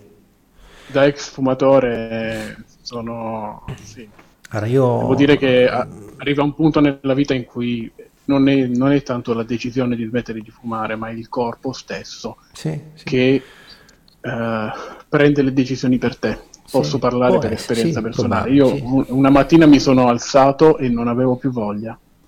Mm, Così, capisci? sì, In un momento della mia vita in cui avevo inibito, che, tu conosci molto bene, mhm, eh, in cui io avevo inibito qualsiasi reazione rispetto al mondo esterno, sia in positivo che in negativo. sì, sì. Spegnendo il tutto, il corpo aveva spento anche la voglia di fumare. Certo, perché non era del Che corpo poi non la voglia di fumare.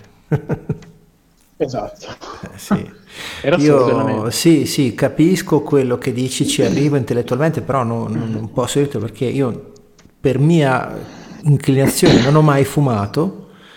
Mi ricordo Sì. che avevo circa 13 anni, eh, eravamo- era una gita scolastica, dei compagni di classe mi passarono una sigaretta, provai a dare un tiro, la sensazione che ho provato fu così disgustosa, tossì così tanto che dentro di me pensai, ma come fate a respirare sta roba?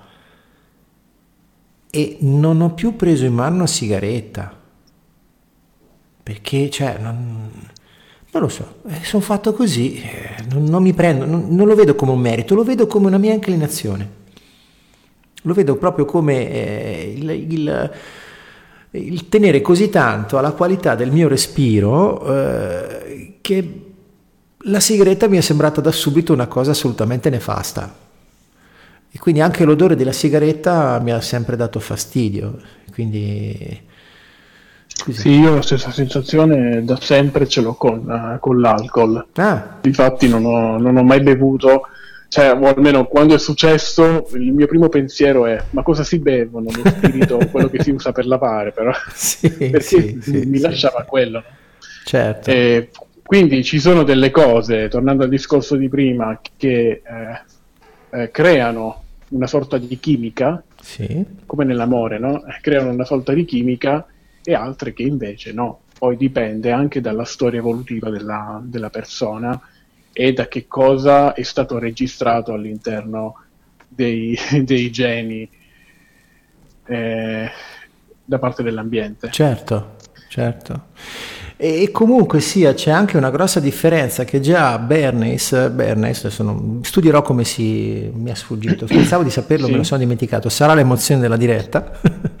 Nel suo propaganda scrive ancora, a proposito di psicologia delle pubbliche relazioni, scrive lo studio sistematico della psicologia delle folle ha rivelato agli studiosi le potenzialità del governo invisibile della società attraverso la manipolazione delle motivazioni che guidano l'azione di un gruppo.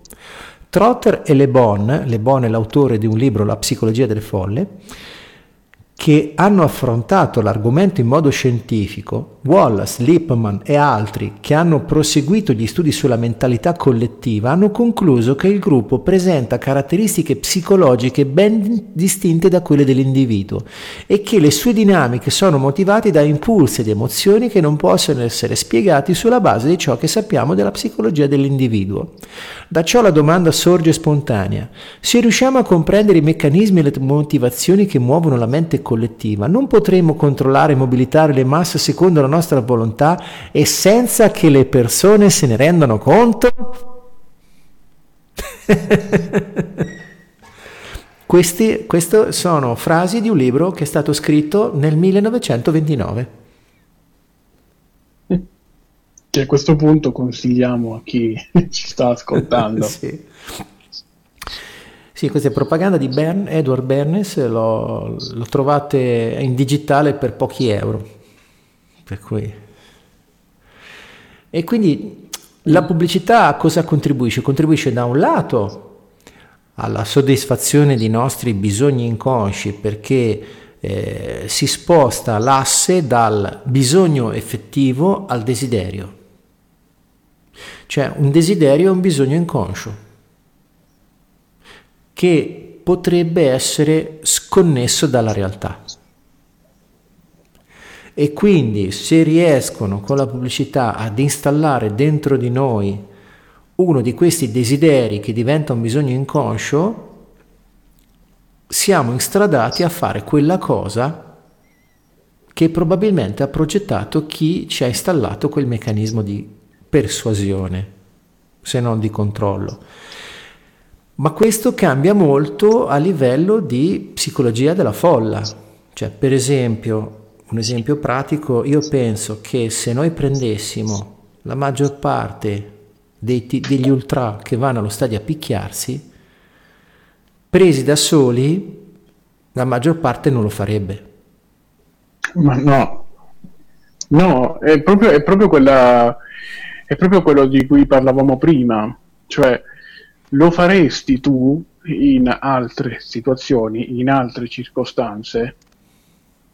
Certo. Quindi torno ancora uh, a una domanda mm-hmm. che mhm. prima ci siamo posti. Pensa bene quale parte di te desidera qualcosa sì. e pensa se tu in un altro contesto quel prodotto lo acquisteresti. In poche parole, sii genitore di te stesso in quel momento. Certo. Non lasciare che il tuo bambino urli, ma fai comprendere anche a quel bambino il perché quel prodotto si acquista o non si acquista. Amen. È sempre un'interazione sì, e c'è sì, sempre sì. un'interazione. Sì, perché è vero che non smettiamo mai di essere bambini, ma crescendo certo impariamo anche ad essere genitori. Certo. Yin e Yang, certo. ragazzi. Sì, eh, sì, sì. Siamo sempre lì. Esatto, non solo, non solo, ma quello che dici ha una grandissima profondità perché proprio l'esemplificazione del concetto che così come a un bambino per fargli comprendere le nostre decisioni serve fargli accedere a una ragione per cui se diciamo no, è meglio dire no perché questo e quest'altro. Esatto. Così il bambino eh sì. può entrare in empatia con le nostre motivazioni oppure no. Sì. Quindi, Anche perché è l'età migliore. Esatto. Quindi questa cosa qui se ci serve assolutamente, ci rende esseri umani più più centrati, dire no perché anche alle nostre parti bambine. Eh sì. Perché qual è Sono... la cosa più deleteria che possiamo fare riguardo a queste nostre parti bambine traumatizzate che domandano a gran voce i loro bisogni? La cosa peggiore che possiamo continuare fare a traumatizzarle, non solo, continuare a traumatizzarle esatto. negando, esatto. negando, la loro presenza. Esatto. In questo modo noi troveremo, troveremo delle parti bambine che nel momento dell'avvicinamento dell'adulto eh, potrebbero rinnegarlo a loro volta. Cioè, detto in parole credendo semplici... che l'adulto prenda sì. le parti degli altri. Non solo, detto in parole semplici, non si fidano. Eh, eh, Se noi abbiamo una parte bambina che ha subito un trauma e noi invece di accoglierla, proteggerla e diventare consapevoli dei suoi bisogni in modo da soddisfarli noi, continuiamo a negarla, continuiamo a, a rifiutarla, continuiamo addirittura a combatterla, giudicandola come una parte sbagliata di noi, questa parte non si fiderà più di noi. Eh sì, e ve la ritroverete nei sogni. Eh? Non solo, ma la ritroveremo anche come comportamento di copione disfunzionale di cui non saremo consapevoli e che produrrà delle cose che non sono per niente piacevoli. Cioè, se noi abbiamo un bisogno insoddisfatto, ok? E ci neghiamo di vedere questa parte che ha questo bisogno insoddisfatto, probabilmente proveremo il bisogno compulsivo di fare qualcos'altro e poi ogni tanto sì. ci pentiremo di averlo fatto. Sì. Perché sì. quello che buttiamo fuori dalla porta rientra dalla finestra. esatto. sì. E difatti, non possiamo difatti, buttare via le nostre adesso, parti. adesso che ci penso, la mente scimmia può essere, adesso sto cercando di uh-huh. teorizzare una fantasia totalmente mia, uh-huh. la mente scimmia mi ricorda molto l'iperattività dei bambini. Certo. No? vero? Sì, sì, sì, sì. Ci sono dei bambini Quindi... che scelgono l'iperattività per ottenere le cose, tipo il bambino che quando vuole l'attenzione della mamma comincia a fare mamma, mamma, mamma, mamma, mamma, mamma, mamma, mamma, mamma, mamma, mamma, mamma, mamma, mamma, e alla fine la mamma, che vuoi? Sì, sì, è vero. e, e quindi cosa, cosa possiamo dire per, per chiudere questa puntata? Beh, possiamo dire che innanzitutto la pubblicità è un'ottima occasione per fare un lavoro di indagine su noi stessi e di centratura sulle nostre verità.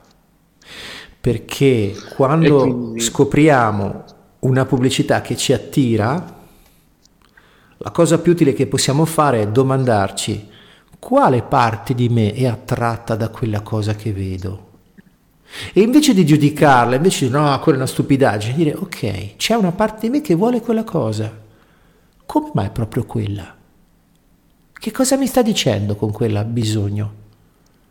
A quale mancanza esatto. stiamo cercando di rispondere? Esatto. No? A esatto. quale... Che poi tra l'altro non abbiamo parlato del valore. Parliamo di, per due ore di pubblicità e non, e non parliamo del valore, perché è quello. Infatti, Cer- cerchiamo... Esatto cerchiamo di comprare il nostro valore e sì, sì. domandiamocelo, il nostro valore ha un prezzo? Io non credo. no. Quindi no. tanto vale domandarsi, uno, se veramente, se veramente è un nostro desiderio un oggetto o quell'oggetto sì. specifico. Domandarsi se stiamo rispondendo, come detto prima, ad una mancanza Mm-hmm. Domandarsi qual è il nostro valore o il valore di ciò che crediamo manchi dentro di noi sì. e poi, una volta sentito il nostro bambino interiore, decidere se acquistare o meno. Certo. Ecco perché una pubblicità come quella di prima, come quella degli anni 60, dalle lavatrici al carosello famosissimo che mm. io per questioni di età purtroppo non ho vissuto, presentavano uh, una tipologia di vendita del prodotto che oggi sarebbe un suicidio sì, fare. Ma cioè, non solo, non solo. Comprendiamo sì, anche sì, questo. Sì, sì, sì. ho visto anche, ho visto comprendiamo anche, anche queste povere aziende che... ho visto anche, ho visto anche eh, proprio pubblicità a livello di vera e propria propaganda, proprio come atto a influire sul comportamento e le opinioni pubbliche dando notizie senza fondamento, cioè è stata fatta proprio eh, una sì. propaganda contro la canapa, ok?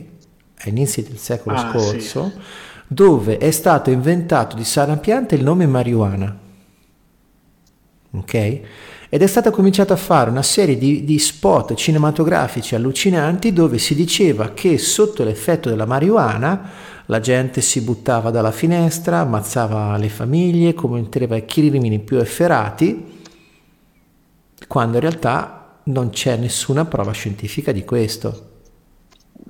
E quindi da lì hanno reso illegale la marijuana sì. e quindi ovviamente la canapa e qual è stato l'effetto? Che avendo distrutto l'industria della canapa si è aperta la via al commercio delle Perfetto. materie plastiche sintetiche e al commercio della carta ricavata dagli alberi. Eh sì, perché la, la, la canapa, eh, ricordiamolo, può tranquillamente sostituire, ci fanno addirittura i jeans con la sì, canapa, sì. Ma può Harry, sostituire qualsiasi Harry cosa. Ford, Harry Ford ci fece una modello T di canapa che la prendevi a martellate e ritornava su intatta. Le corde per le navi, i velieri, erano fatte di canapa. La canapa sì. ha usi medicinali tantissimi, più disparati. Si mangia anche e ci si fa dell'ottima carta, cioè la dichiarazione di indipendenza degli Stati Uniti è scritta su carta fatta di canapa. Pensa un po' all'ironia. esatto. pensa un po' alla storia dell'uomo. Esatto, però siccome il signor Dupont, che aveva bisogno di commerciare queste materie plastiche, ricavato questo petrolio, se no questo eh, petrolio sì. non sapeva che farci, e la, mi, mi, sono dimenticato il nome, l'altro editore che aveva comprato sterminate foreste tra gli Stati Uniti e il Canada per fare la carta per i suoi giornali, eh, la canapa era una concorrenza troppo forte perché costava meno. E eh, quindi sì. propaganda, pubblicità, sui danni della marijuana è stata fatta sparire la canapa. E siamo ancora tornati al discorso di prima. Sì, Dove sì. va l'orecchio della quantità della gente? Lì. Perfetto, esatto, allora vuol dire esatto. che questa cosa ha qualità, è sì, attendibile. E poi, fra l'altro, chi ne ha anche beneficiato da questo punto di vista è il mercato delle sigarette, per cui certo. andiamoci oggi nel 2018 a, a chiederci come mai uh, la canapa non è uh, in commercio esatto. da questo punto di vista deve passare sotto banco e mentre la sigaretta che è, è un monopolio di Stato decisamente, decisamente più nociva ha, que- monopolio di Stato sì. che poi lo Stato è, ha fatto questa cosa bellissima del mettere uh, immagini orribili dello, dello, stomaco un po' per pararsi il sedere. Sì, sì, sì. Eh, sì nel senso, sì, se fumi diventi così. Però è una tua scelta. Sì, guarda, ecco, c'è una vecchia è, barzelletta, è una... guarda, c'è una vecchia barzelletta al riguardo che è proprio esemplificativa. C'è un tipo che va dal tabaccaio, compra un pacchetto di sigarette, lo guarda, dice cosa c'è scritto qua? Il fumo può causare l'impotenza. Fa, no, no, non mi piace, dammi quelle che fanno venire il cancro.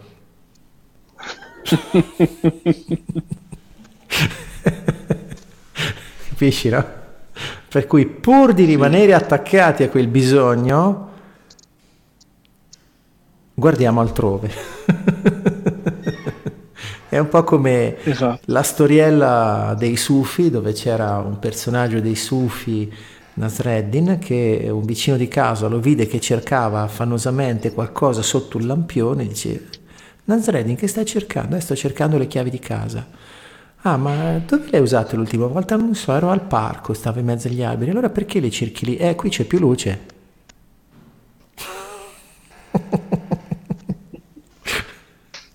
qui eh, alla sì. fine siamo noi che decidiamo dov'è che vogliamo cercare le cose, quindi a volte quando dobbiamo coprire eh, dei bisogni che non possiamo ammettere di averli, a quel punto, ciao. Partiamo sì. per la tangente, ci facciamo pilotare dalla pubblicità. Pur di raccontarcela, fra esatto, l'altro, perché esatto. così diamo il cercare, il cercare nel posto sbagliato, pur sapendo che stiamo cercando nel posto sbagliato, non costituisce una scusa per il fatto che tanto stiamo comunque cercando. La mente, il mio l'ho fatto, ho cercato nel posto sbagliato, ma ho cercato. Sì, sì, sì, e alla fine è, è, anche questo, per chiudere proprio il discorso sulle sigarette, eh, appunto, loro ti avvertono tranquillamente, io te le vendo, sì, sì. però questa è la conseguenza. E qui c'è la chiamata, certo. quella famosa chiamata di cui dicevamo prima. Vale la pena? Sì, sì. Cioè, perché scelgo? Sono io che scelgo? A quale bisogno sto rispondendo? E esatto. qui, ecco, credo che la sigaretta potrebbe essere un banco di prova per questo esercizio. Oh sì. per, chi, per, chi, per chi fuma.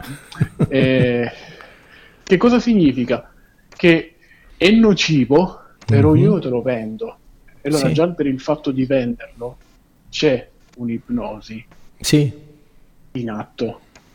Sì. Sì. Perché eh, il mercato delle sigarette, soprattutto in Italia, eh, solo ultimamente sono venuto a sapere che hanno tolto i pacchi da 10, adesso vendono solo quelli da 20 mm-hmm. con un prezzo maggiorato. E, però eh, da molto tempo mi hanno, mi hanno, detto che c'è questa cosa. E, quindi è palese che c'è un gioco psicologico alla sì, base. Le certo. persone lo sanno, anche chi fuma lo sa. Certo, certo, certo, certo. Ma c'è anche un gioco psicologico, per esempio, nel come vengono distrib- disposti eh, i prodotti nei supermarket. Sì. Cioè i prodotti che hanno più eh, rendimento, che hanno un margine più alto per chi fa, esercita il commercio, vengono messi ad altezza d'occhio a portata di mano quelli che, su cui hanno minor margine e prezzo più basso vengono messi o molto in alto o molto in basso. per esempio. E poi le cose essenziali dove vengono messe? Vengono messe alla fine del percorso. Cioè quando entri sì, in un sì, supermercato c'è proprio un percorso guidato dove cominci dalle cose futili, così sei costretto comunque a guardarle perché se tu vai a cercare, che so, il pane, sì prima passi attraverso tutte le cose inutili che non ti servono, magari qualcosa ti attira e, e te la compri. Difatti gli alimenti stanno sempre in fondo, sì, anche sì. non so, tipo le, le macellerie interne, sì, sì, sì. oppure che uh, so, piuttosto anche, che sì. i banchi di frutta interni. La cosa che sta più lontana in assoluto cos'è? L'acqua minerale. È, la, è l'acqua, infatti. esatto. Se vendessero le bottigliette, eh, le, le taniche d'aria starebbero dopo l'acqua. Sì, credo proprio di sì. Eh, fra l'altro sì, ci sono tante di quelle leggi sul marketing nella disposizione dei prodotti. Ho visto un bellissimo video che consiglio uh, di Marco Montemagno. Mm-hmm. Non, non, credo che ci sia bisogno di spiegare chi è, comunque... Detto anche Monti. Eh, eh, detto anche Monti. Ecco, lui fa un bellissimo video eh, sulle strategie, sulle cinque maggiori strategie di vendita dei, dei, prodotti e questa, che, della quale abbiamo parlato, è proprio una di queste cinque. Sì, sì, sì, sì, il posizionamento. Proprio una di queste cinque, è il posizionamento. L'altra è quella famosa dei 99 centesimi. Oh sì, quello è un effetto psicologico pazzesco. Te la vendo a 39,99 euro perché il cervello di 40. Eh sì, almeno di 40 e il cervello è abituato a, ad arrotondare per difetto e non per eccesso e allora esatto. pensa ah, ma sto comprando a 39 e non a 40 perché? perché c'è sempre quell'istinto di conservazione di cui parlavamo prima sì. quindi è palese come la pubblicità punti tantissimo su, sul fattore mente scimmia, sul fattore reazione, sul fattore combatti o fuggi. Certo. Quindi eh, attenzione, sì. siamo un po' più presenti. Sì, sì, sì.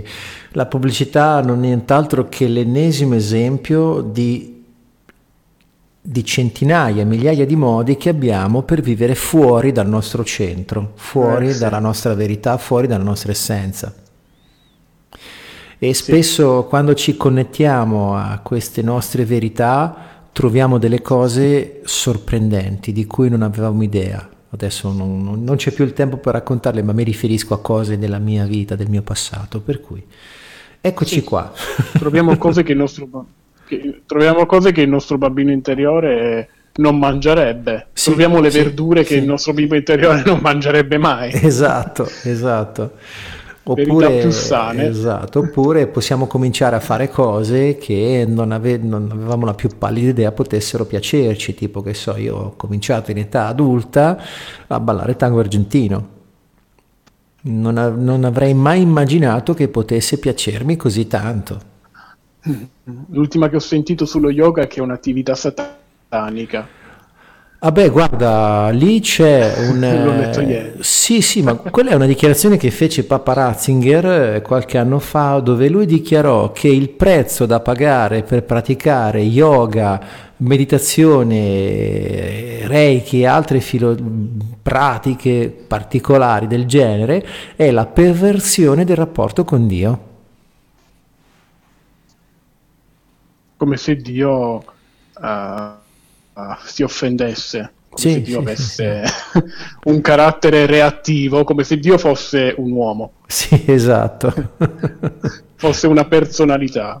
Ragazzi, Dio è dentro di noi e accoglie tanto il male o ciò che si pensa che sia male e il bene, ciò che si pensa che sia bene. Eh, guarda, come dice... Eh, cioè, tu cercate in rete un filmato del movimento Zeitgeist, l'inizio eh, fa molte ironie ed è molto piacevole, ma dice delle cose che fanno pensare, fanno pensare. E quindi siamo in conclusione. Paolo, eh, in questi ultimi minuti che abbiamo, cosa ti va di riassumere di tutto quello che ci siamo raccontati in allegria qui stasera? Cosa mi va di riassumere? Mm, mi riduco al consiglio che, che ho dato prima. Nel momento in cui desiderate acquistare qualcosa, datevi il permesso di acquistarlo, ma che sia il vostro permesso, non quello che viene da fuori. esatto, o quello di una parte disfunzionale. Eh, appunto. Questo è l'unico. Sì. non c'è altro, è l'unica cosa concreta sì. che mi viene veramente da, da, dire. Sì, e l'altra cosa che posso dire è che quando noi siamo in presenza di una di queste parti che ci aggancia al desiderio di qualcosa proposto dalla pubblicità, abbiamo una preziosa occasione di accedere a una potenziale risorsa, perché dietro le nostre parti ferite ci sono delle risorse, dei tesori che possiamo scoprire solo se le accogliamo. Non, non, è così se le combattiamo, che so, con un atteggiamento moralista, per esempio. Sì. Anche perché c'è da domandarsi da quale modello deriva esatto. il moralismo, no? Sì, chiedetevi sì. sempre, e siamo ancora lì, chiedetevi sempre se quel pensiero vi appartiene. Esatto. O esatto. se lo fareste in altre condizioni. Esatto, esatto. Beh, come dice un famoso scrittore, non sono bravo a ricordarmi i nomi, però mm-hmm. riappropriamoci di noi. Sì, sì, sì, sì, sì, sì, sì. Riappropriamoci di noi soprattutto nella consapevolezza di che cosa significa essere noi. Eh, sì, esatto.